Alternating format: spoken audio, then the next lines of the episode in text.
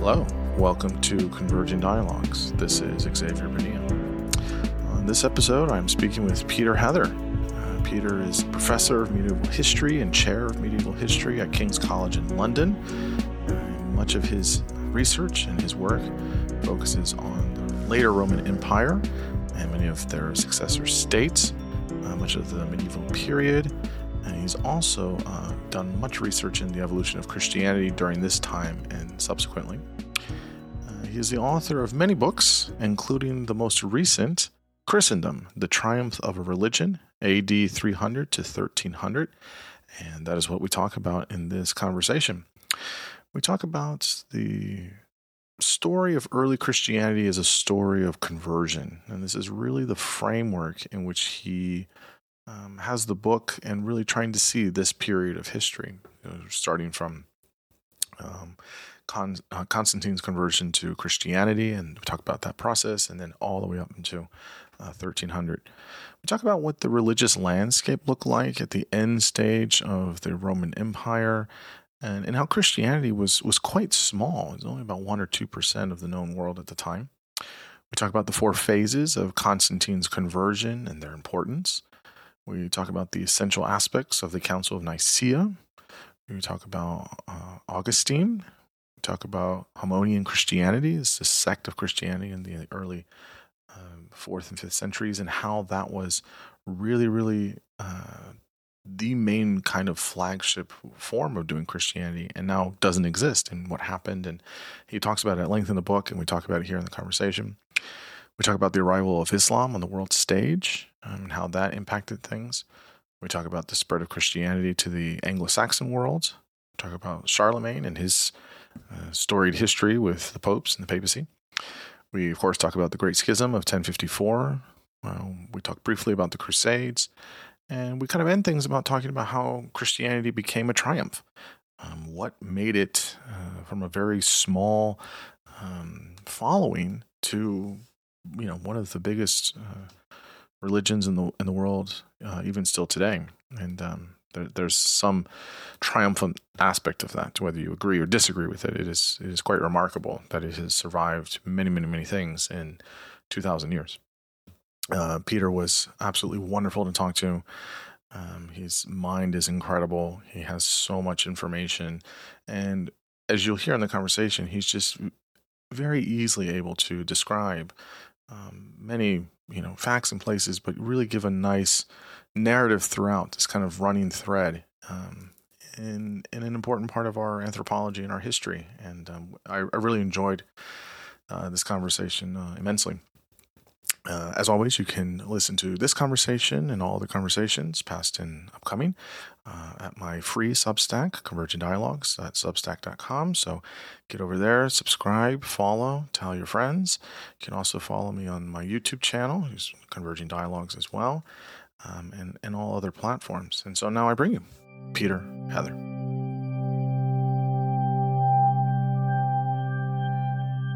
I'm here with Peter Heather. Peter, thanks so much for coming on the podcast. I'm very much looking forward to talking with you. Well, thank you so much for inviting me. I really appreciate it. One puts one's heart and soul into these writing projects, and to have people who are happy to read it and happy to talk about it, well, that's just great. Yeah, absolutely. I think that I'm a big proponent of people that are doing good work. They're creating, they're writing, they're making things. And I get kind of exhausted and bored of people just kind of reacting. And so I really like talking with, scientists and scholars and historians that are still really interested about, our humanity and our world and at different points. And so I found your book absolutely fabulous. It is a large book, which I enjoy. And it was really, really good to hear. We hear a lot about Christianity and Christendom in many ways, but this was a historical lens, which I've really grown fond of over the past couple of years. And you do a good job in it. The book is called Christendom: The Triumph of a Religion, AD 300 to 1300. This isn't your first book. No. You've got a few in the tank that you've done already. Well, how many others have you had? I've done probably half a dozen by myself, and then a couple of others with other people. Yeah. Wonderful. And so for listeners that don't know who you are, just kind of tell us, who you are, what your background's in, what you usually study and research, and why you wanted to write this particular book. Yeah, I'm a historian in Oxford, where I did my degrees, my undergraduate and my doctoral degree. Then modern history begins in 285 with the Emperor Diocletian. Supposedly, this is the story, because the classicists didn't want Diocletian because he was too decadent. Whether this is true, I have no idea, but that's the story as it's told. So in modern history, you could do a lot of late Roman and as well as medieval, and I eventually found my way into medieval history, and I'm a professor of medieval history. But I do a lot of work on the Roman Empire, on the late Roman Empire, on the unraveling of the late Roman imperial system, and in particular, the interaction between this huge empire and everybody else who lives around it. That's where the sort of general focus of my work and research has been. In doing that, you always teach a lot of Christianity. So I've been teaching various bits of Christianity for, well, 3 and a bit decades. We don't need to go into specifics. And of course, you think about it as you teach it. And there's a lot of exciting work that's been done on Christianity. And there's a lot of source material because, of course, the main preservation mechanism for all of this material are medieval monks who copy things. And naturally enough, they copy a lot of Christian materials. So you can study religious history in a way that you can't always study other types of history in the medieval period. There's just more stuff to work on. And over time, kind of putting the two things that I'm interested in together, I began to feel that there was much more to be said about the relationship between Christianity and the Roman Empire. And that was really the starting point of the book, that they have tended, in my part of the woods anyway, to be studied separately.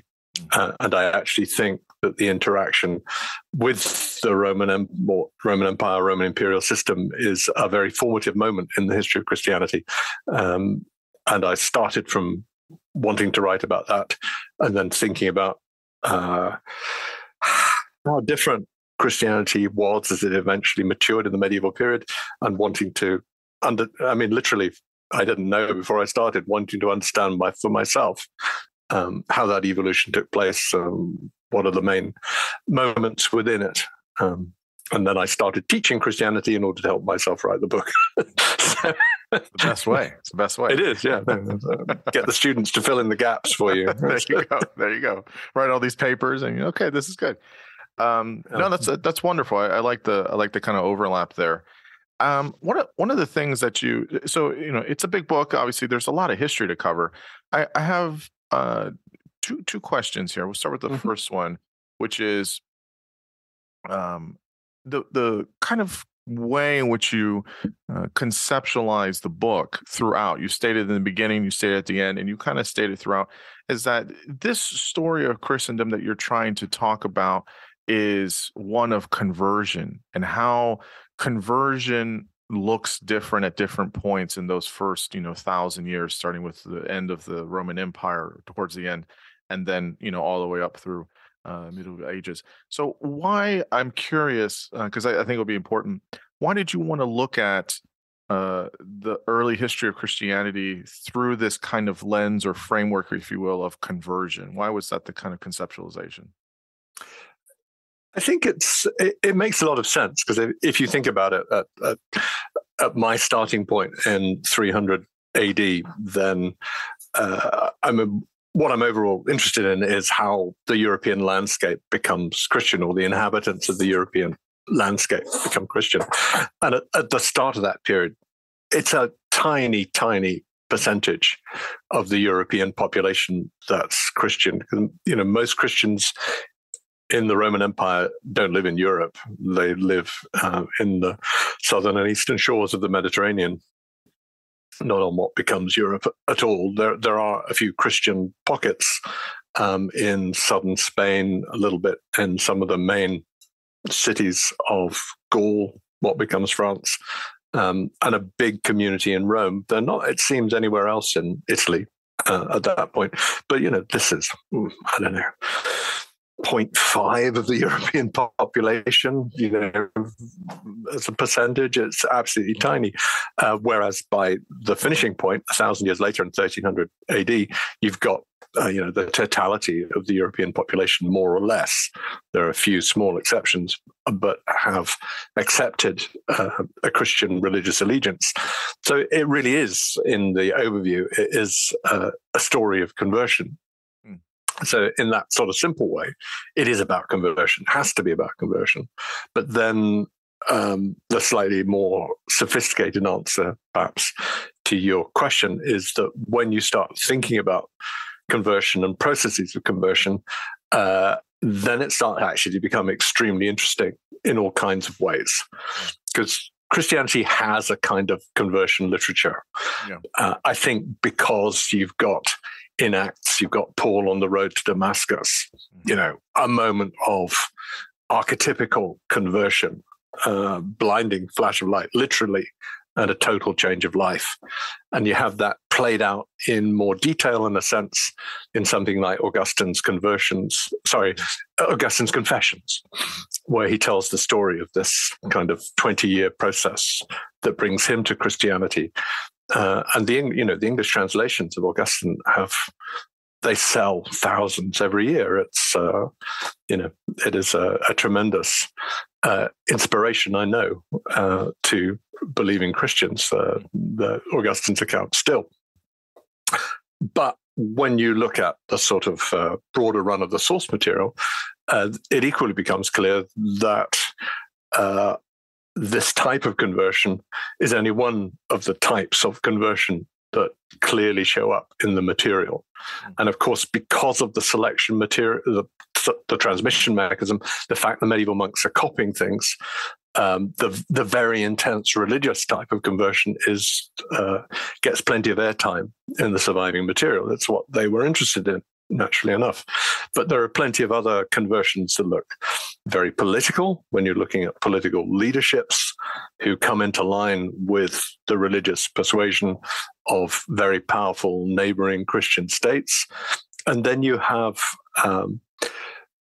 the more detailed evidence about conversion processes. So the conversion of England, the other Augustine, Augustine of Canterbury, not Augustine of Hippo. Very important not to mix the two up, as I tell my students. He comes to England with a band of 30 monks, 30 people, to convert the totality of the English landscape. How much religion can they actually transmit? And when you look at the evidence for what survives, what is generated there, then you can quite quickly baptize quite a lot of people, but you can't teach them very much. And the sort of process is kind of a cultural conversion, cultural negotiation, where conversion is adding things to belief structures and religious practices that already exist. So conversion turns out, in many cases, not to be at all like Paul on the road to Damascus, but a much more, I don't want to say partial, but something that doesn't change everything, something that adds some Christian elements, bolts them on to other things. And in the process, because you're doing that, and at different stages in the history of Christianity, you can see these different types of population with different interests and different cultural backgrounds being added into Christianity. That process of conversion tends to change Christianity as well, because it adapts itself. So the conversion, I find, a very interesting lens. It's telling you about the central thing, how all these people become Christian, but then it also gets you into the nuts and bolts of how and why Christianity changes, and also makes you think quite hard about any supposition that everyone who becomes Christian is doing so out of a very intense personal change of belief or that kind of process. Yeah, I think that's one of the biggest takeaways, I think, from the book is looking at how I think for people in modern day, when for believers or even folks that are just have some association with Christianity, we tend to think in these very very spiritual kinds of ways of conversion, and certainly I'm sure that did happen at various points, but it's the reality of it seems to be, from a historical lens, is that the conversion looked very, very different in this kind of bolting onto other things. I'll just say on the percentage point, because since you mentioned it, you had said that there's probably 1 to 2% of the empire in the early 2nd century was Christian, which is, again, very small. A lot of people, when they read the book of Acts and some of the books in the Bible, so, for folks that are unfamiliar, in Acts, there's obviously right after Jesus, ascends to heaven, so the story goes, and you have this whole account with Paul and his conversion, road to Damascus, etc. But then the rest of the book is detailing the early church in that 1st century, and you're having Paul's various missionary journeys, where he's going all around Asia Minor and all over the Mediterranean, which is, modern day Turkey and Greece and all these other places. And he's having these missionary journeys, and then he's got the big trip to Rome and all these things. And I feel like the impression that's left there is there was this widespread expansion and explosion of Christianity, but the historical data shows us that this was still a very small. I mean, we're talking 1 to 2%. So, what was it that we have this one picture? But what was, I guess, the kind of religious makeup or the landscape of the empire at that time? Was it just pagan? Obviously, kind of organized. Islam has not come into the picture yet. So what did it look like, I guess, religiously, the landscape? The landscape would have been astonishingly mixed. I mean, this Roman Empire is, it's colossal. Mm-hmm. It goes from the borders of Scotland, Hadrian's Wall in Britain, to the Euphrates, so Scotland to Iraq on the longest diagonal. Yeah. And you've got to factor in that everything moves incredibly slowly. Mm-hmm. Land speeds are about 1/20th of what we do in the modern day. And of course, the real measure of distance is how long it takes you or me to get from place to place. The measure in miles or kilometers is just an arbitrary thing. So, in fact, the empire looks big if you look at it on a modern map, but you've got to kind of multiply it by 20 in your head to get a sense of how vast this is and how far away from one another the places are. And all of these places had many of them had a very separate history before Roman conquest and the creation of the empire. And that is reflected in the religious cultural makeup. What the Romans did was bolt on a religious requirement, a public religious requirement, particularly for elite landowning constituent elements in provincial populations.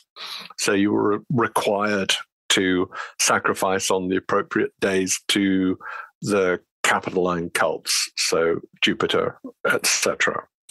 But that wasn't many days in the year that you had to do that. And if you wanted to get ahead in the empire, you soon had to join the imperial cult, your local or your provincial branch of it, if they would have you. And again, that wasn't that was required if you were ambitious. You didn't absolutely have to do that. But otherwise, you could do what you want. There's a lovely book called... it's either public worship and private religion, or it's public religion and private worship. I can't. My brain will never pull that out. But it makes that point that if you're the most ambitious, publicly minded person in the empire, the religious requirement on you was very small as to what you had to do. You had to do that. But otherwise, you could do whatever you want. And there is this astonishing multiplicity of local cults that's knocking around, which just shows up in inscriptions. So just in a bit of northern Spain, for instance, what's now northern Spain, there is about 300 different deities are named in stray inscriptions. We don't know what you had to do. We don't know what they were for, whether they were specialists in particular things like weather or crops or whatever, and what you had to do in return. But no idea. But the names are all there. Similarly, Turkey, Asia Minor, very rich inscriptional evidence. And again, probably thousands overall. And certain cults, like the cult of Mithras, goes very well in the army. So you see some sort of, that's not public and not required. So you have some public required cults. You have some quite widespread mystery cults like Mithras, and then a million other things that would be very local and very specific. Yeah. It's interesting seeing kind of just where you all of a sudden have a new, if you will, kind of religion necessarily at the time. I mean, it was becoming that, a following, and then kind of, this is kind of the story of how it becomes a big religion, which we'll get to. So let's talk about one of the most important figures, fascinating to me, is Constantine. Talking about conversion, I really was curious to see, how you address this, and it didn't disappoint. I like your take. Your take is good. Many people will kind of casually know that Constantine's conversion to Christianity was tremendous. I mean, it was absolutely tremendous for pushing Christianity as a major religion, especially in the Roman world, and then further. So this is in the 4th century. So you can talk about whatever the most important elements of his conversion are, but you talk about 4 distinct phases of his conversion, and that you hypothesize that he was probably always a Christian, but just very, whether it's political or otherwise, carefully announced each kind of thing in kind of these phases. So maybe just say what was important about his conversion and just kind of walk us through these 4 phases of his conversion. Yeah. What you have to remember is that when he comes to power, when he's made ruler of, basically a bit of Britain, where his father has just died, that the Roman Empire is in the last of its anti-Christian persecutions. This is the great persecution, the great tetrarchic persecution of the early years of the 4th century. And that's pursued with different degrees of vigor in different places, but Christianity is proscribed and is being persecuted.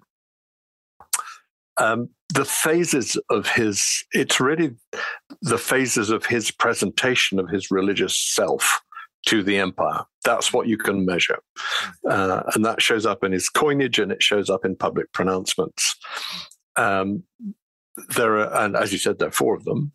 The first one, he comes to power in 306. First one lasts down to about 310, and that is straightforwardly orthodox, tetrarchic, pagan. So he just follows the existing religious line in his presentation of his religious position.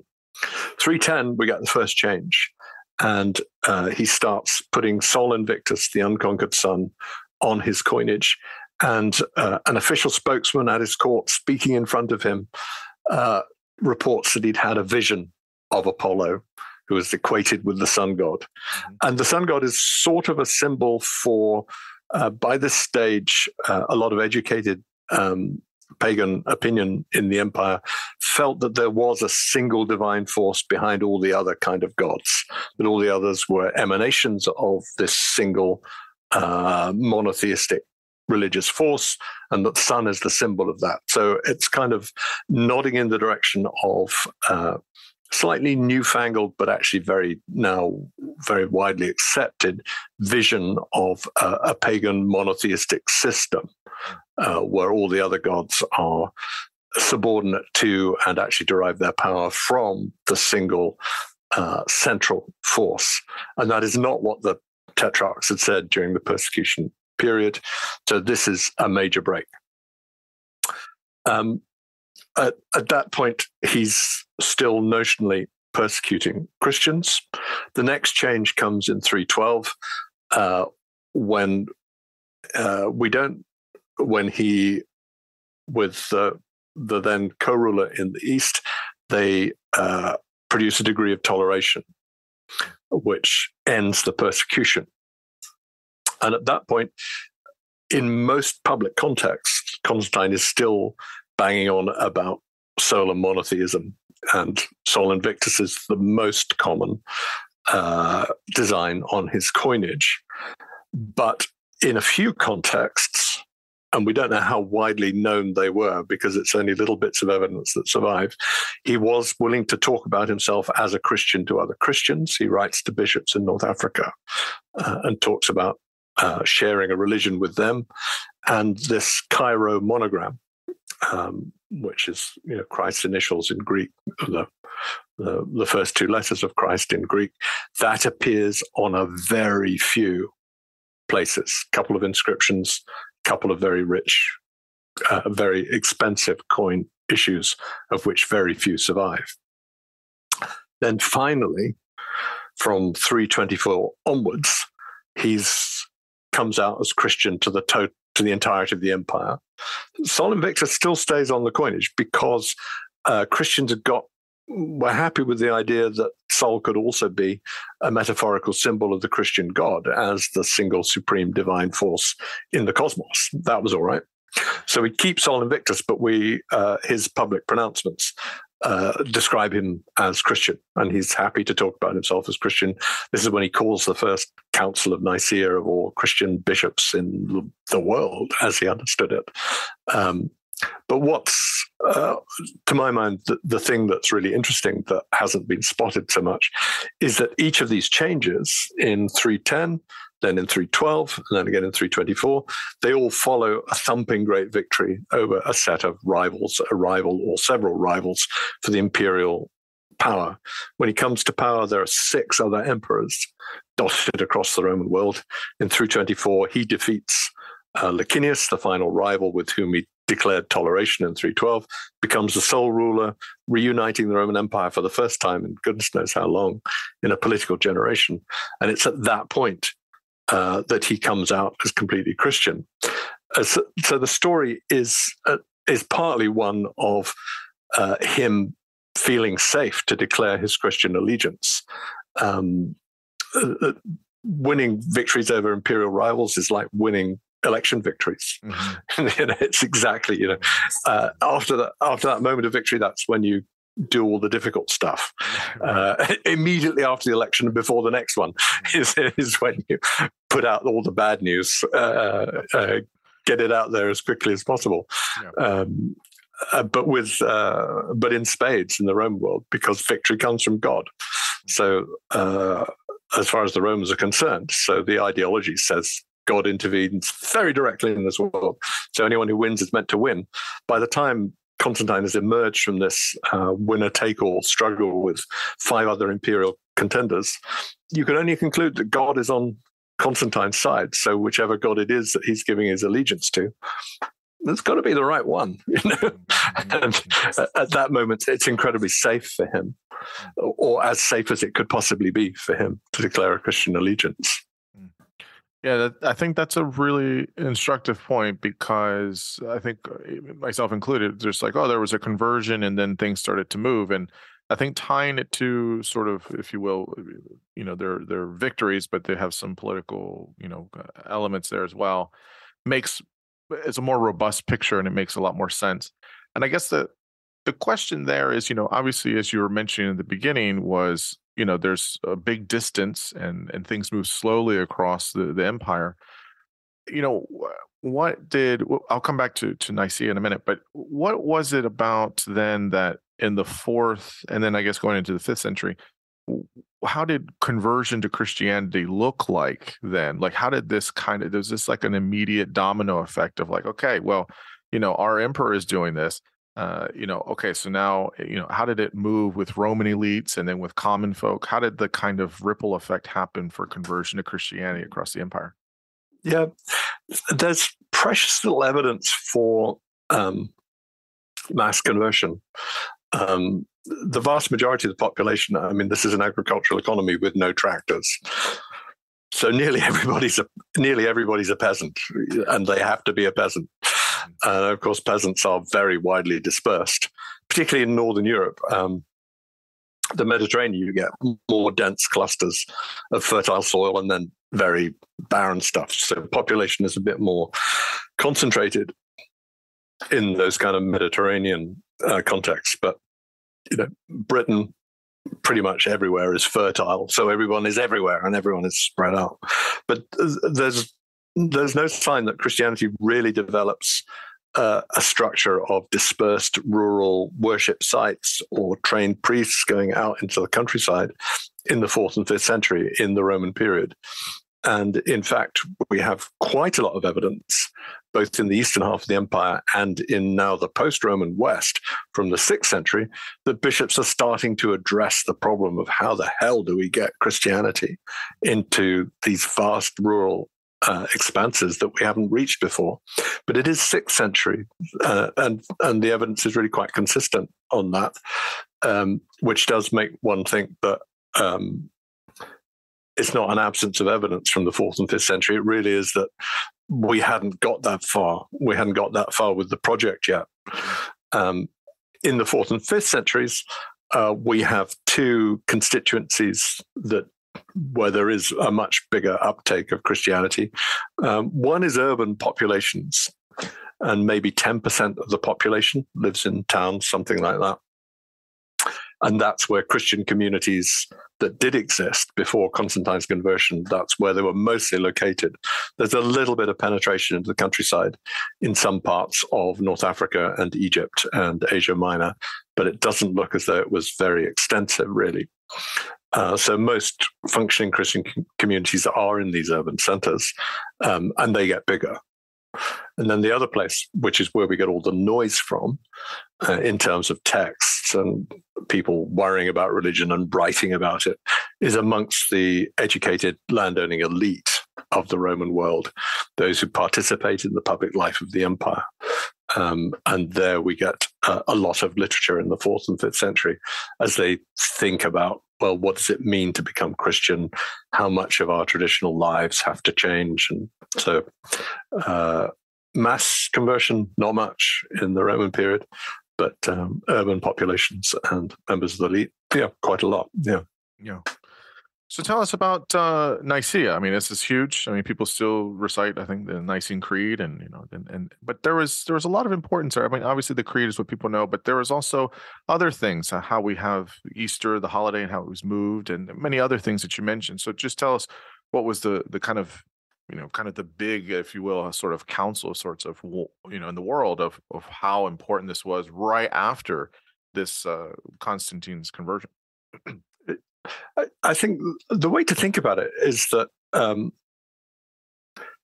up to that point, Christianity had existed in a series of regional communities that weren't often in touch with one another. So you had a big one in Rome. There's a fairly large one in North Africa around Carthage. There's an Egyptian one, obviously Syria, Palestine, in Roman terms, what's now Israel, big chunk there, and some in Asia Minor, only a few in Greece, I think. These were very distant from one another, and their contact with one another was very periodic.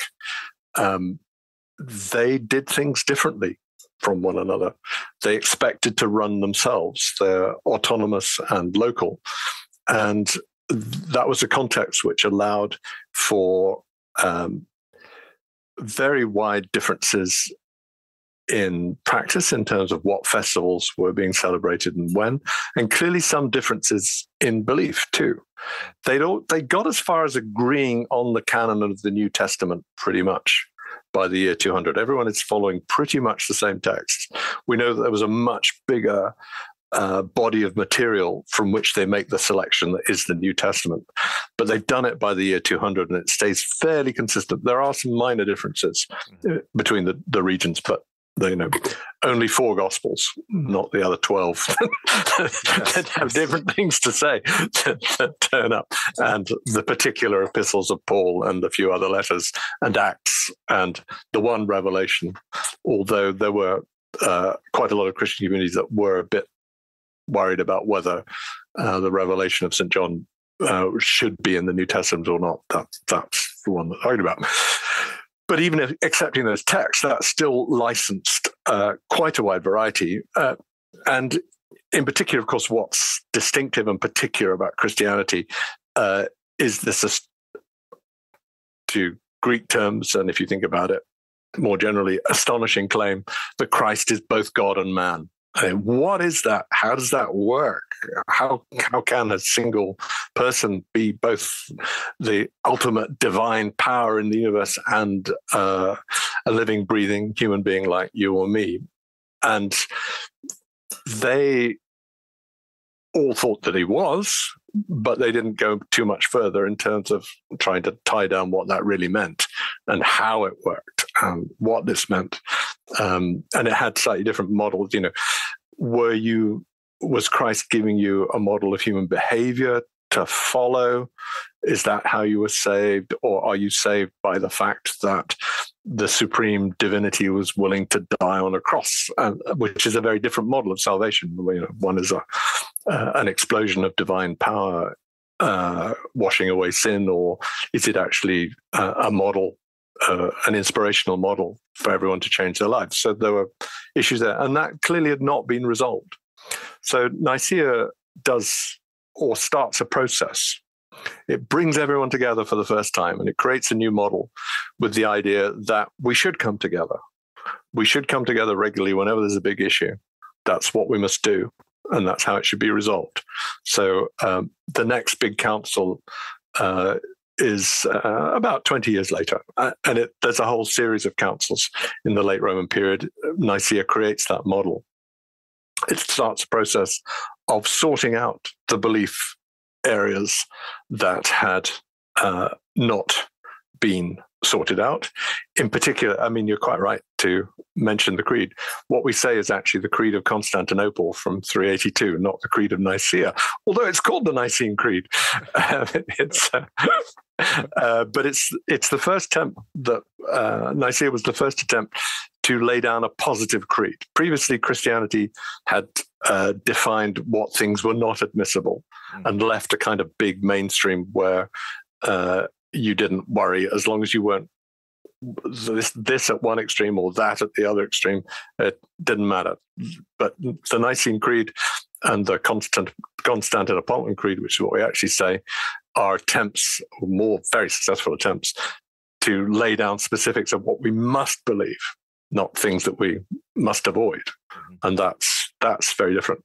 So it starts that process, but it also starts processes of consolidating how we're going to calculate Easter, moving away from, because it's closely tied to Passover in the gospel narratives, but moving it away from Passover and the Jewish dependency, and also key things about behavior and discipline in terms of just how perfect should Christians be? What is required of you? Do you have to live like the apostles? Can ordinary people who don't feel able to tie themselves to that level of disassociation with the normal things of life? So, you know, families, making a living, making a comfortable living, the normal wealth of worldly success. Can you still be saved? And it has to address those things as well, as well as how bishops are going to be elected, how communities are going to be organized. So I think two things are going on. We've created a new mechanism for resolving all of these kinds of issues, but then there are a series of issues to be resolved. One, a whole set that are generated by the fact that we're able to come together now for the first time. Mm-hmm. So we assumed we were all doing the same thing. Now we realize we're not. So what is the right thing for us to do? what's the right thing for us to believe, those kind of things, and then new issues that are created by the flood of converts that comes in from Roman elites and urban populations, larger urban populations. What is Christianity? What does good Christianity look like in this new world that's created by that process of conversion? Yeah, I think it's obviously so important for history and for Christian history. Also important. We don't have to spend too much time on him. I've talked about him in other places, but he's obviously huge. I believe. You guys say over there across the pond, Augustine. We say Augustine here over here on this side. Yes. Obviously, you mentioned it earlier. His confessions were a big deal. Obviously, City of God's a big deal. But I guess though you mentioned this counter story of Pegasius. Is that my saying this right? Yeah, Pegasius. Yes. Yeah, which was curious. So maybe just we can. I mean, obviously, you can just kind of give the general overview of why Augustine was important as an early church father, but really kind of this counter, which I thought was really interesting how you brought that in there. Pegasius is my very favorite person in the entirety of late Roman history. He's just fantastic. We hear about him in this stray letter of the Emperor Julian, who is a cousin of Constantine, who is the Christian Roman emperor who then reverts to paganism in the 350s. And we hear about him because Pegasius at that point is bishop of Ilios, Troy, in modern Turkey, the great site of the Trojan War, etc. And Julian wanted to visit the sites of the Trojan War because Homer is treated, is read metaphorically in the late Roman period as a kind of Bible in terms of gods appearing on earth, making things happen, right behaviors for humankind in relation to divine powers, all of those things. So he wants to go there. And but Julian's heard that this bishop, Pegasius, has dismantled all the pagan temples that used to be there to Hector and Achilles, etc. He goes there and Pegasius turns up and gives him a guided tour, and lo and behold, the temples have not been dismantled. The temples are all in full functioning order, candles lit, olive oil chucked around, the whole 9 yards. They're still functioning. And then we hear about him because when Julian becomes emperor and tries to restore paganism, he tries to create a kind of parallel pagan priesthood to match Christian priesthood and hierarchies, and lo and behold, Pegasius applies for a job in it. So the local bishop of Ilios now applies for a job in Julian's pagan priesthood, and that's full stop. We never hear anything else. We don't know what else happens. So, I mean, what on earth did Pegasius believe? Was he always a pagan who pretended to be a bishop? Did he not see a problem about it? I suspect it's more the latter. But, we tend to think that Augustine is kind of model of the late Roman elite conversion. But is he? Are there more Augustines than there are Pegasiuses? I think it's very unclear that that's true. The best guess, and there's a very dedicated line of French Catholic scholars who go through all this with a fine tooth comb, is that there are 1,800 cities in the empire, of which maybe 600 had a bishop at the time of Constantine's conversion, so 1/3. But the other 1,200 quickly acquire bishops. So, where have these 1,200 come from? I take it that's the context for Pegasius being bishop of Ilios. There's a vacancy here for a very interesting position to run an important part of your local society. Okay, I'll have that. Thank you very much. And now it becomes be the pagan priest of it. Okay, that's fine. I can do that. That's all right. But if in these 1,200 cities of the empire that didn't have an organized Christian community at Constantine's conversion, it's mostly people like Pegasius who are taking the new jobs that become available, then this really changes our picture of what Christianity is like. It absolutely does, because I have this ongoing question at different points, even currently in different ways, of how much is if you want to say the true believers for various ideology, right? There are certainly people, I think, Augustine was one of them, other folks, absolutely, but yeah. I think there's also folks that are probably just going along to get along. This is what we're doing now. This is okay. This has a lot of advantageous, kind of outlook for me. I can have this position, et cetera. Fine, whatever. I'll go with it. And I wonder, kind of what you're saying, it gives a different outlook. I think we tend to, myself included, this idea of, Christian zealots going across all of Asia Minor and to Europe and just like, just proselytizing. And that certainly did happen. Not to say that didn't happen. Absolutely. But that this wasn't a full blown, organized at these moments kind of thing. Obviously, we get to the papacy and all that stuff, which we'll talk about. But there's, for a while, it was varied, and it's very interesting. That's why I really liked this part of your this chapter is that it illustrates a little bit more broadly just what early Christianity looked like in the third and fourth century. So I thought it was really instructive to bring up here. And so I'm glad you mentioned it. We're very lucky. I mean, this is a sort of active literacy is part and parcel of the cultural formation of Roman elites. They're trained to write, so they write a lot. So we do get. That's why there's so much stuff and so much variety of behavior illustrated.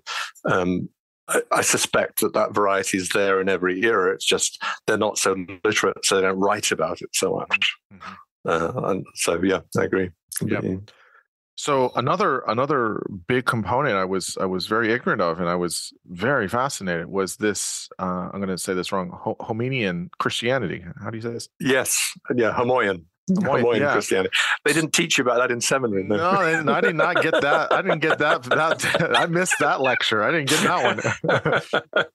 So I was reading this for the first time, and I was like, what is this? And it was really important, and like things could have looked a lot different. So just kind of tell us what it was, how widespread it was, and how it became almost lost to history. So, and you can bring up any players or subcategories there, but yeah, tell us about this aspect. Yeah, it's part of the variety that's out there, because at the time that Constantine converts, because you've got the gospel texts that describe the relationship of God the Father and God the Son, that illustrate it. And actually, if you don't come to it with preconceptions, they pull in two different directions. On the one hand, you got the opening of the Gospel of John. In the beginning was the Word, and the Word was with God, and the Word was God. So the commonality, the very intense, tight, equal relationship, God the Father, God the Son. On the other hand, you've got the synoptic gospels, and particularly moments like Christ praying in the Garden of Gethsemane. It's very human, but he also says, not my will be done, thy will be done. And, that doesn't sound like the Nicene Creed. And the sort of, it is the existence of these equally canonical texts that pull in different directions that license early Christian believers to think a variety of things about how God and man is combined in Christ, and therefore what the relationship is between Christ, or between God the Son and God the Father. And that is clearly where the variety, the really crucial variety in belief terms, exists in the Christian communities of 320, when Constantine is just becoming Christian. There's clearly a wide variety out there. They construe this in different ways. Basically, you either have to explain the synoptic texts away in terms that make them compatible with John, or you have to do it the other way around. And there's a lot of hermeneutical gymnastics that goes on to make those commensurate. Absolutely, absolutely.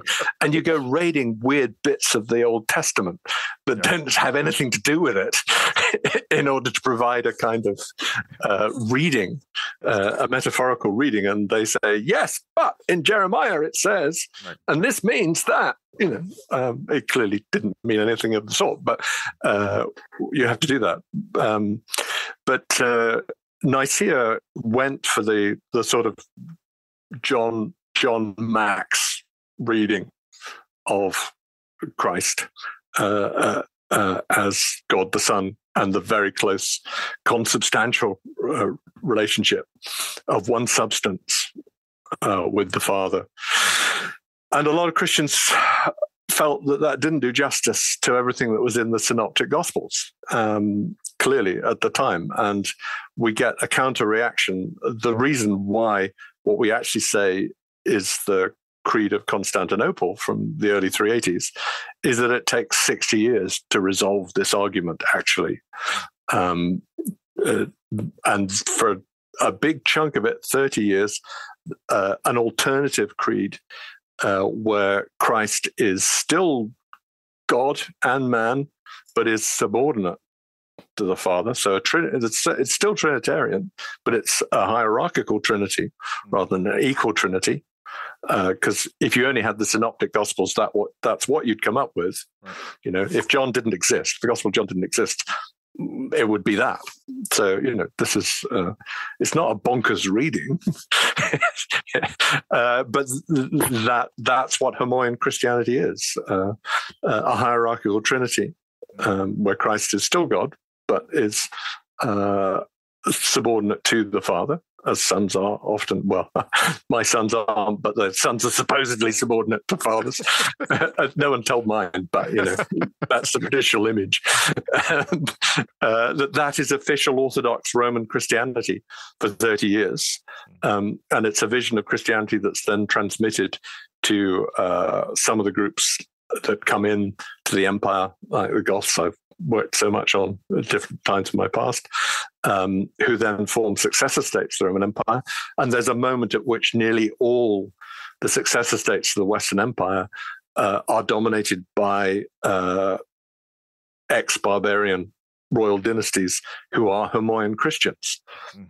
So it was official Roman Orthodoxy in the middle of the 4th century, and it almost looks like it might become the official religious orthodoxy of the post-Roman West in around about the year 500.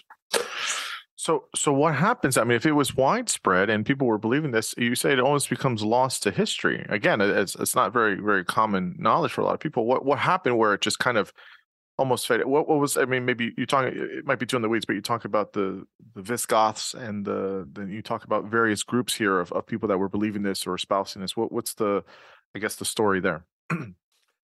The story has two components.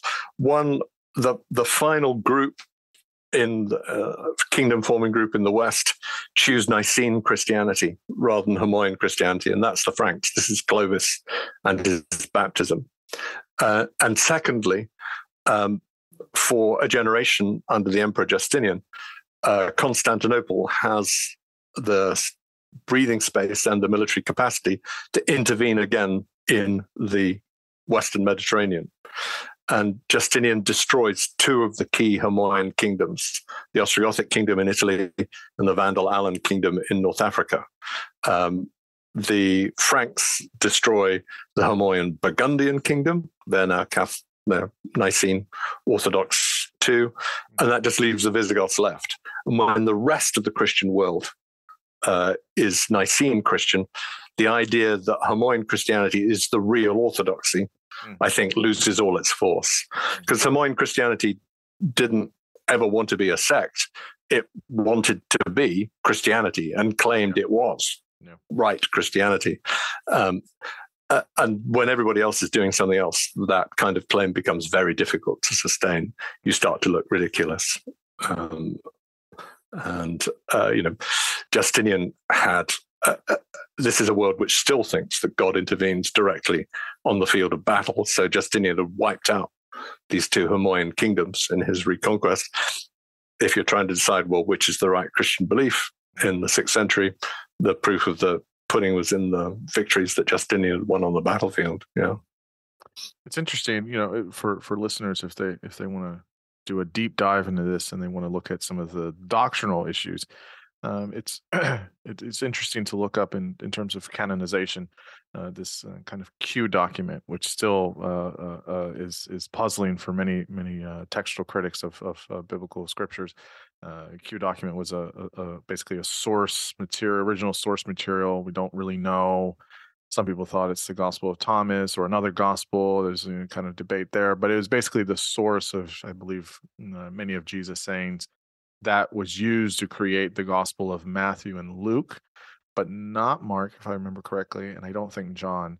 So there's a lot of stuff in the weeds there on the kind of doctrinal, kind of canonization stuff, which is also fascinating. It reminds me of some of this stuff of, what is the true, because it has it the importance of this, while it's fun to study that, is the doctrinal issue here of when you're talking about, the Trinity is the, core of, Christian belief, whichever. Yes, and absolutely.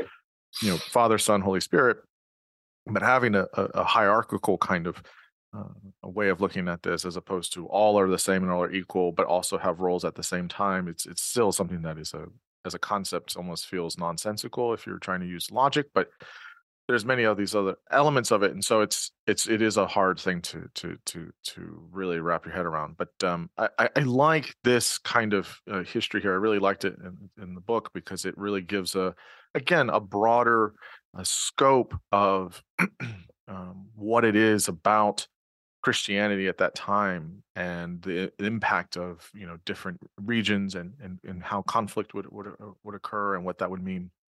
It's very, very important. Okay, so let's jump to Islam. I want to ask you about this because I also just didn't register it at the time.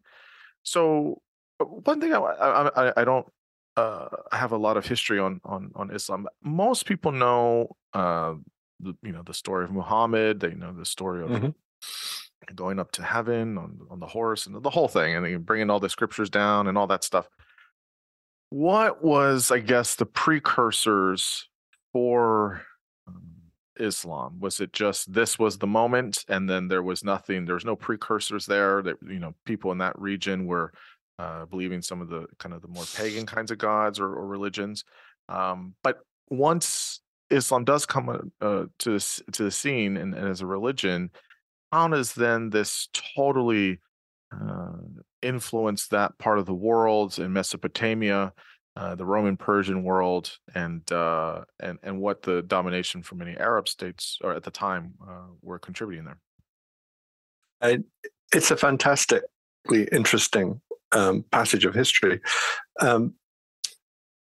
You've got a kind of methodological problem, which is that all the lives of Muhammad date from the 9th century, so 200 years plus after his death, and as always happens at that point, they're writing the Muhammad suits what they're doing in the 9th century.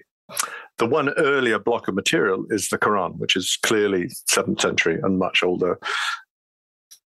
How that was collected, what its original form was, is much disputed, and I'm not an expert to have an original opinion on that. But as a kind of reader of that text, the thing that jumps out at you is how little it refers to anything that's not Judeo-Christian. There's the famous satanic verse that got Salman Rushdie into so much trouble, which mentions 3 pre-Islamic Arabian deities of a pagan kind, and that's it.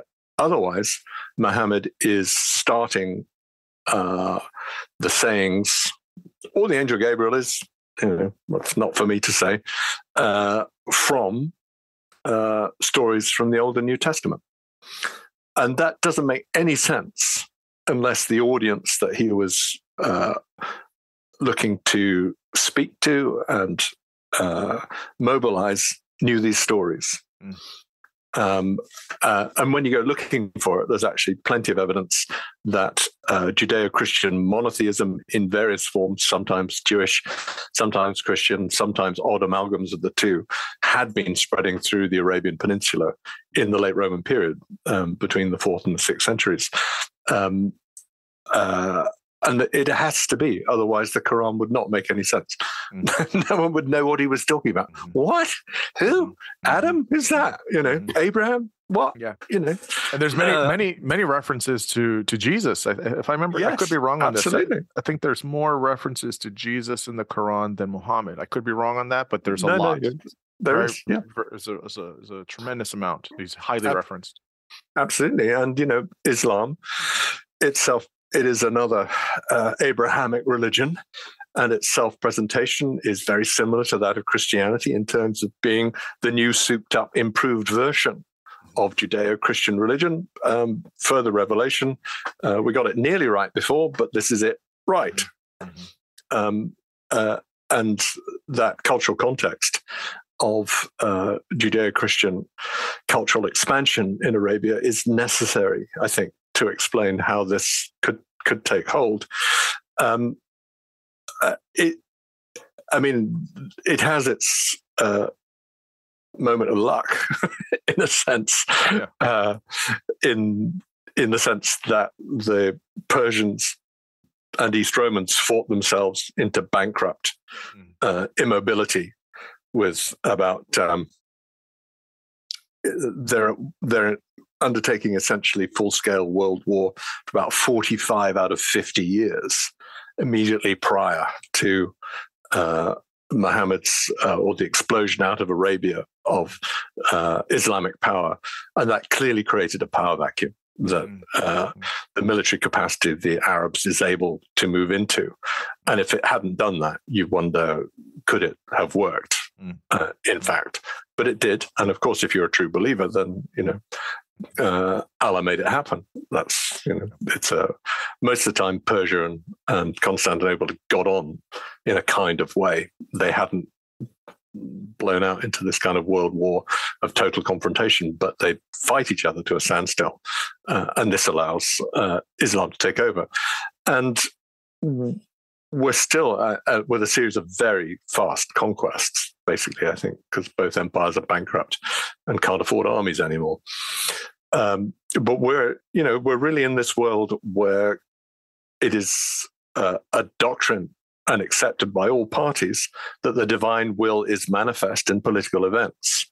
So if you're sitting in the Eastern Mediterranean in 700, the fact that Islam has come from nowhere to totally destroy the Persian Empire and take over 3/4 of the Byzantine East Roman Empire, you're concluding that the functioning deity here is in fact Allah as described by Islam. That's the only logical conclusion. So in the same way that Constantine's victory sparks a process of particularly elite conversion to start with, we see Islam and its successes sparking an absolutely analogous process of elite conversion to start with. And it's something that I've thought about quite a lot. Elites are involved in the public life of these states. And as the public life of these states switches from one ideological position to another, and maintaining your position or being successful requires you to come into line with this ideological position that is now dominant, you're faced with a very difficult choice. Elites are very vulnerable in that extent. By virtue of being elite, then they've got a lot to lose. And you have to be a very determined pagan in the Roman case or a very determined Christian in the Islamic world to hold on to your faith when that means losing most of the basis of your elite status. It's exactly the same as the English gentry at the time of Henry VIII and Elizabeth, where most of them come on board. And a few very, very rich Catholic nobles stay Catholic because they can afford to, and they'll pay fines and they're allowed to. You know, there's always someone who doesn't, but the majority do. Yeah. There's this interesting kind of parallel between conversion and conflict and triumph, if you will. It's like, well, this person's God must have helped them win, so here we go, we're gonna believe this. And it's a very interesting, and at that time I guess that would make a lot of sense. I think it's the main it's the main leap of imagination you have to make back into the past, that actually that's there and no one questions it, whereas we don't generally think I think most of us don't think that way now. There are exceptions. Right. So let's, I guess let's jump ahead here, I guess, a little bit is, so you've got Islam coming online into the world, if you will, and taking, the right time, right place in terms of these certain conflicts. But Christianity was still spreading, and it spreads to the Anglo-Saxon world, which is what you talk about. And there's this whole idea of how the Western Europe embraced Christianity, this role of missionaries, and how this was, in this kind of post-Roman period now, as we're coming out of the fall of the Roman Empire, there's a type of Christian Commonwealth that's going on. So just kind of explain this spread of Christianity to Western Europe, Anglo-Saxon kind of world, and what that looked like. Just a brief postscript on Islam.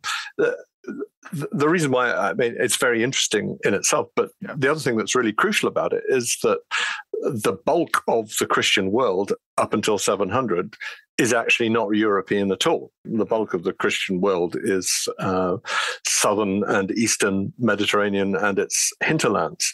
Yeah. And the rise of Islam is kind of crucial for the characteristic association between Christianity and Europe, because otherwise we wouldn't think of Christianity as a European phenomenon. It would be a Near Eastern phenomenon that had some European outliers. So in a sense that the two things go together, the missionary pivot into the north, into Britain and so on, that is happening simultaneously with the loss of so many of the old Christian heartlands, because apart from Rome, all the old Christian communities are swallowed up by Islam. So the Europeanness of Christianity is created by Islam, which is kind of, it's a simple point, but it's worth making. We then see a very slow incremental conversion process. Up to 700, it's barely going further than the old frontiers of the Roman Empire. And for an overtly missionary religion, Christianity's missionary enthusiasms come and go quite surprisingly. It's a point made by one of my colleagues, which is very well made. It's not mine at all, that a lot of the time Christians feel no need to travel to weird and wild places like Scandinavia to try and convert people. That's fine. We'll stay here. That's okay. And in fact, they've got another conversion process that they're unraveling at the same time, which is how to transmit Christianity to this peasant population, because it is at the moment that the missionaries are going to Britain. That is the same time that we're getting these initiatives to try and spread Christianity into the countryside. And they're kind of, I see them as kind of two parallel processes, which between them create kind of characteristic, typical medieval Christianity, the conversion of warrior elites in places like Britain, and then also the retooling of Christianity to appeal to peasant populations in the ex-Roman countryside. It's interesting how there's this, with this spread, there's more and more of coming from just elites and now to more common folk, but then there's still this kind of positioning with, I don't want to say violence, but certain things of conflict, of how there's an appeal here, which is really interesting. So we'll come to the Crusades in a minute, because obviously you talk about that, but I want to talk about Charlemagne. Charlemagne is a huge figure. How he wrestles with the papacy, what his relationship was with the Pope, all of these things. Maybe talk us about his concept of empire, how he had a relationship with the Pope, and this kind of conversion by conquest model that you talk about. Yeah. Charlemagne clearly has the late Roman imperial ideology firmly in mind, and that is that emperors are appointed by God. And because they're appointed by God and they exercise a geographical authority that is much wider in scope than any other figure that's around, they are ultimately responsible for the fate of the religion under their care, and they have to answer to God for this. So all these great councils of the late Roman period had all been called by emperors. No one else had the authority to do it. Emperors were responsible for making the agendas of councils, for enforcing their decisions, for making a lot of law that governed how episcopal elections were going to be run, and all these kinds of things. They're all in late Roman law codes because emperors had supreme religious authority, not just because they were big and nasty with large biceps, but because people thought they should be in charge because God had made them this ruler. And Charlemagne's imperial ideology is absolutely in that cast. His problem is that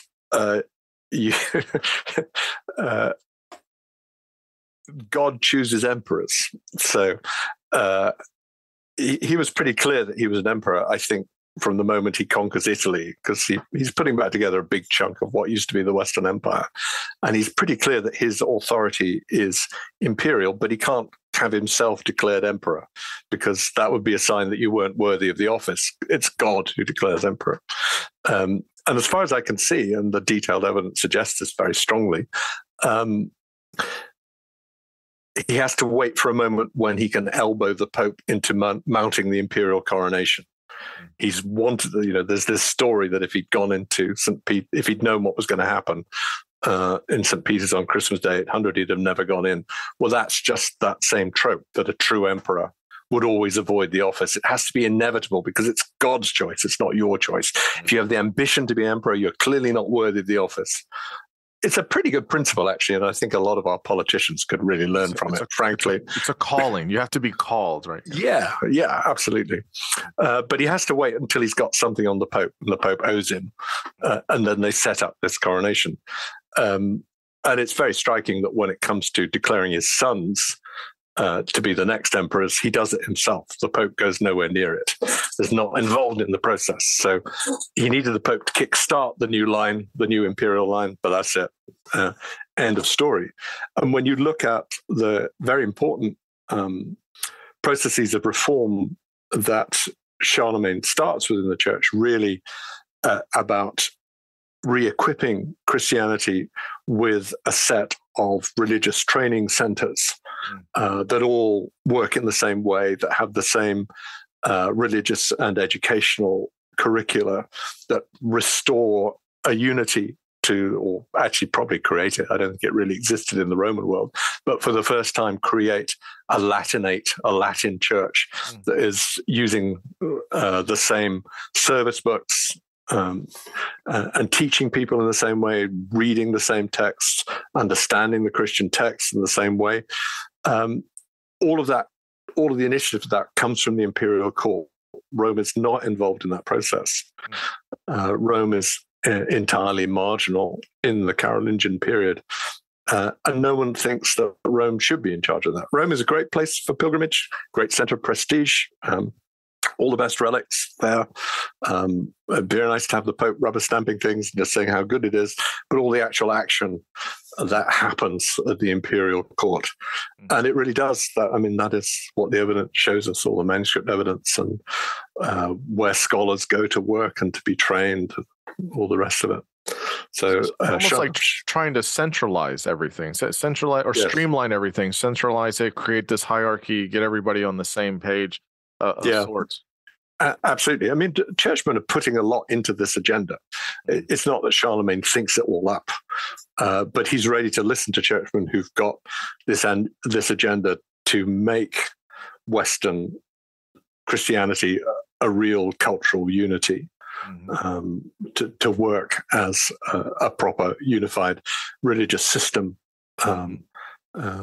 So it's not that, people used to think and argue that he'd come up with it all himself, and that's clearly not the case. But all the churchmen are coming into his court, and they're talking to him, and they're getting him to do the necessary arm twisting and provide the cash. It's very expensive.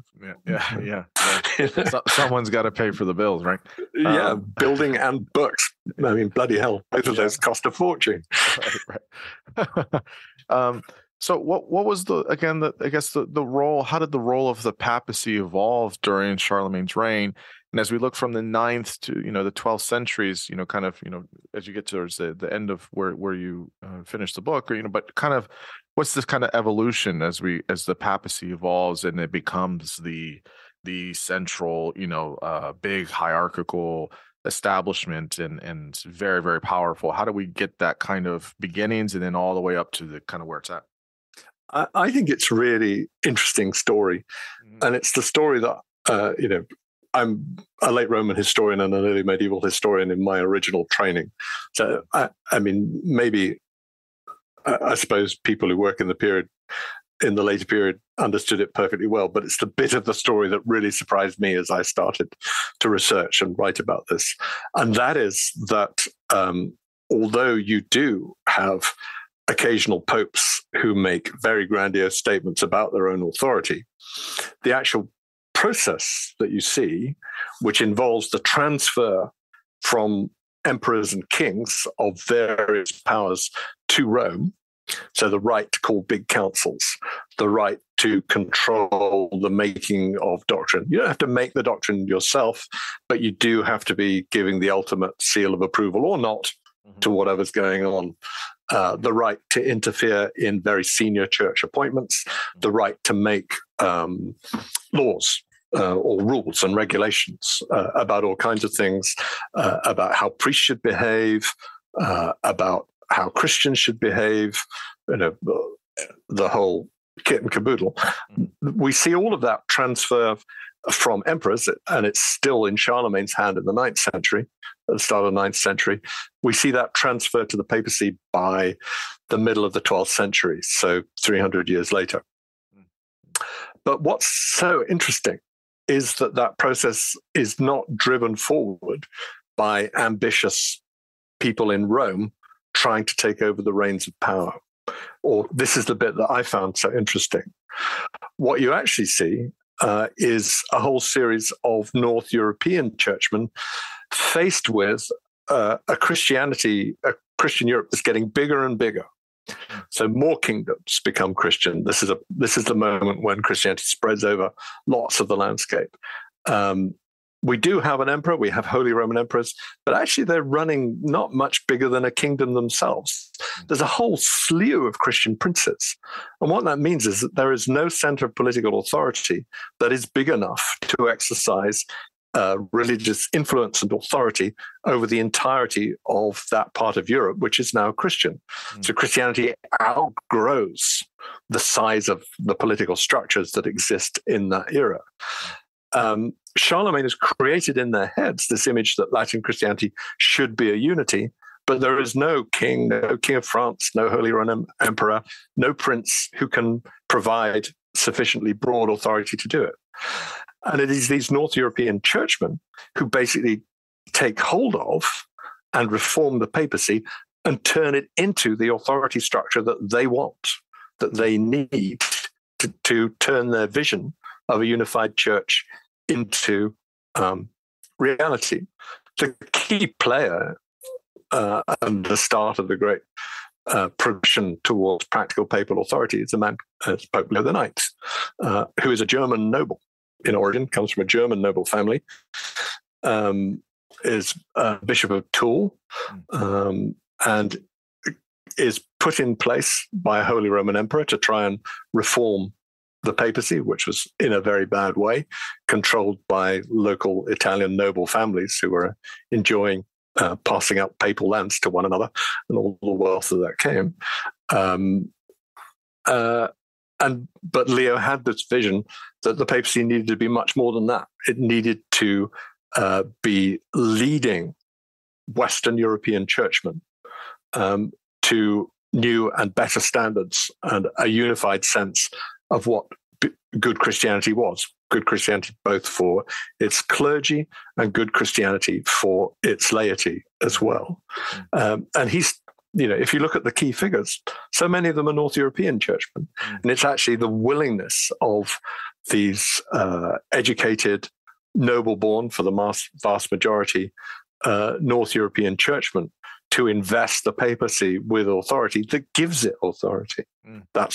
So it's created by consumer demand in a fascinating way. It's not some cunning plot or plan hatched out of Rome. It's actually, we need someone. We need an authority structure. The only place it can be is Rome. We'll make Rome that authority, and we will make it that. It's not that various Italian popes are thinking, oh, there's an opportunity here. That's not what happens. It's so interesting. Yeah, it is very, very interesting.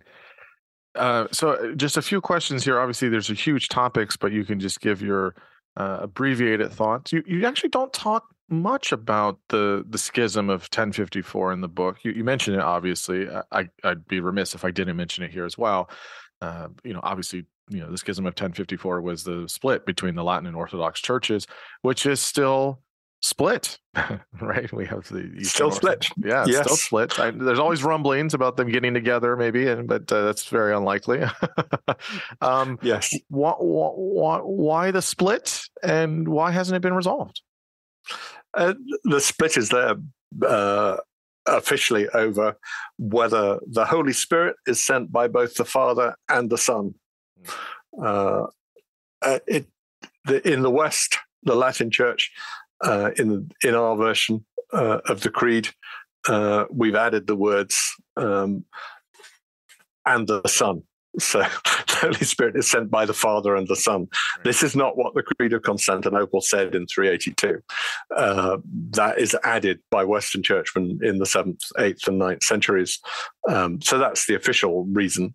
A lot of it is the kind of the product of the crusading era, where Latin Westerners, very colonially actually, take over in the Eastern Mediterranean and regard the Greek Orthodox clergy as inferior, and therefore really irritate them. So there's nothing so irritating. The doctrine aside, I mean, we're coming up on 1,000 years ago.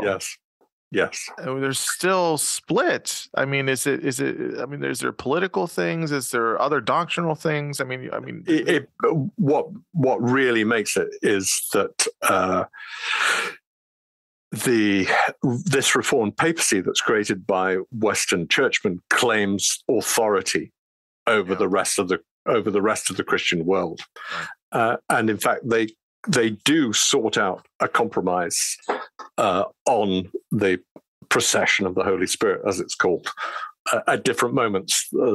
Vatican II, I think they had one of these, right? Yeah, exactly. But, they'd done one in the 12th century and another one in the 13th century. They'd come up with a deal, because if you look at Greek church fathers, they do talk about Christ in the gospel says, I will send my spirit. So, you can make it work. Say it perhaps shouldn't have been put in the creed, but there's nothing wrong with thinking that. It's all right. But the papacy, the Reformed papacy, claims total authority over all other Christians. And that's unacceptable in the East. In the late Roman period, you had 5 equal patriarchs. The patriarchs were notionally senior supreme bishops who were sees of communities that have been founded by one of the apostles.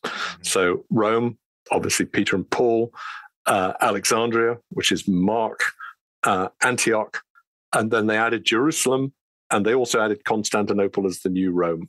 So it's totally bogus. So anyway, Constantinople counted as a patriarch. That's why Constantinople has a patriarch. It's colossal nonsense, but there we go. I think they said things like Paul must have gone through Constantinople to get to Corinth, something like that. It's complete, absolute cobblers from beginning to end. But never mind. We have 5 patriarchs, and they were equal with one another. And that's the late Roman system. And emperors stood in authority over the 5 patriarchs, advised by them, but could appoint them, and only emperors could call councils and whatever. So when the papacy takes over the power of emperors, it claims the extra level of authority that emperors had exercised in practice, and it tries to exercise it. And during the period after the Fourth Crusade, when the Crusaders take Constantinople, then the papacy does exercise a kind of colonial authority over the, or tries to, over the Greek Orthodox Church, and that's hugely resented, and it becomes the kind of touchstone of further resistance. So basically, the Pope would have to be willing to stop making that claim for this to be healed. Not going to happen. You feel that Pope Francis might, but you know, maybe. How long will he live, and what will his successor be like? I think he can see the issue. I think he understands the issue. He said some things, hasn't he? I can't remember exactly what he said, but they do. More recently, he said something. He's very kind of. I mean, I'll give him credit. I mean, obviously, I'm not religious, but I'll give him credit. I mean, he does try to, for as old as he is, he does try to kind of be very forward thinking for the Catholic Church. So, absolutely, I'll give him credit for that. Yeah, indeed.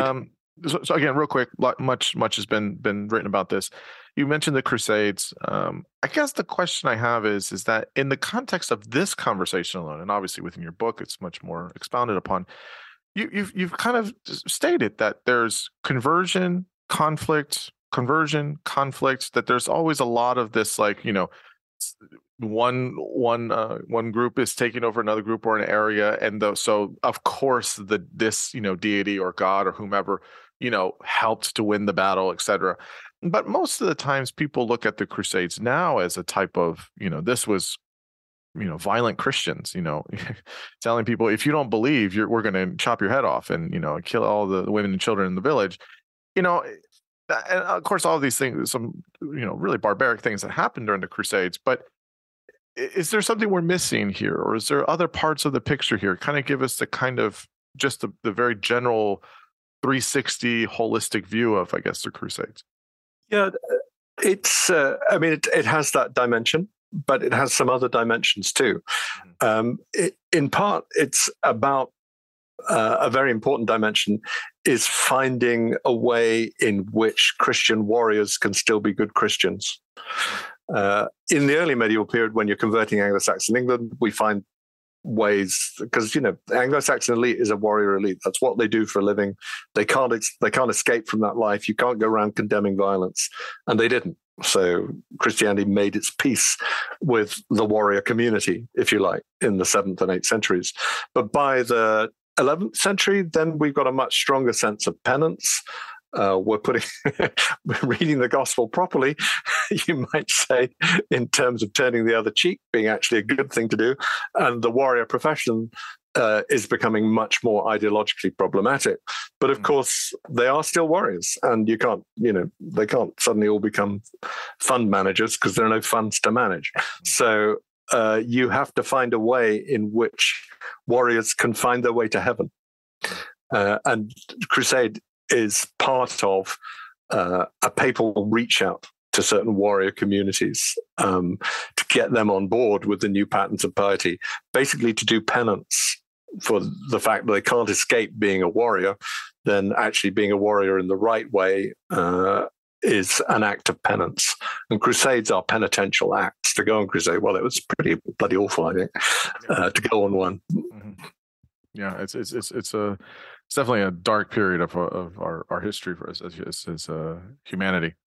So, the final question I have for you is: you've spent 1,000 years talking about Christianity and its rise and how. You know, as the subtitle indicates, you know, it's a triumph of a religion. Obviously, there's still between Muslims and Christians around the world, they make up the most people in religions. Mm-hmm. You know, it definitely, in that sense, just by numbers and all the influence, is a triumph. But how do we understand? Again, going back to the initial question I asked you about, is this. The spread of early Christianity through forced and unforced conversion. How does, again, this conversion framework help us understand Christianity historically and even currently? And to that end, how much, you know, do you want readers from the book to kind of get that from reading the book? Yeah, you're asking something that goes right to the heart of why I kind of undertook the project. Because the other kind of driver for me is it's much more obvious if you live in a European context that actually it's a post-Christian world over here on this side of the Atlantic. Absolutely, you know. The last British census, the one that was just published a few weeks ago, for the first time, less than 50% of the population described themselves as Christian. Mm. And that's the first time ever. And actually, for a long time, what they've meant by Christian is Christian as opposed to anything else. They don't go to church. You know, hardly anyone goes to church. And this isn't just a kind of Church of England Protestant thing north of the Channel. No one's going to the church in France, etc., etc. You know, this is. And I felt that the loss of loyalty that Christianity has suffered from, or the failure to maintain loyalty through the 20th century in the European context, hasn't fed back into accounts of its rise, because what that does is generate a much greater sense of contingency. The sort of first scientific histories of the rise of Christianity in the late Victorian, early 20th century, they're still written at a time when nearly everybody goes to church of one kind or another. When my grandfather joined the British Army in 1909, he said he was an agnostic. So they marched him off to clean the toilets. And then the next week, he suddenly had this conversion to the Church of England because he much preferred their place of worship. It's a family story. Don't blame him. Yeah, absolutely. So that was normal. And if you looked at it from that perspective, Christianity had won in the late Roman period, carried on winning. And in the great era of European colonialism is, of course, spreading worldwide. And you might feel the whole world is destined, more or less, under the auspices of European colonialism, to move to a Christian persuasion, or much more to do so. Whereas now, 100 years on from there, we can see that the spread of Christianity is no one-way street. And actually, it was always there, because the disappearance of a Christian majority allegiance in the Islamic world is an earlier example of exactly the same process. People don't become Christian and stay Christian forever, not always, at least. And I felt that that contingency had not really come into sufficiently into the story of Christianity's rise. And it was with that in mind to try and think about it as a more contingent process, which clearly might not have worked in the past because it stopped working now. So therefore, that demands that we think about it again. Yeah. No, well, I mean, you do it exceptionally well.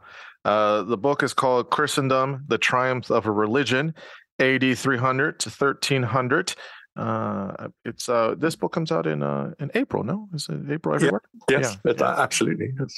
And I've forgotten the exact date. Not April 1st, I don't think. Yeah, right, that's a bad omen. Yeah. Where can people find yourself, you know, online or where you're at, or what's the best place to get at you or to get the book, all the right places? Yep. King's College London.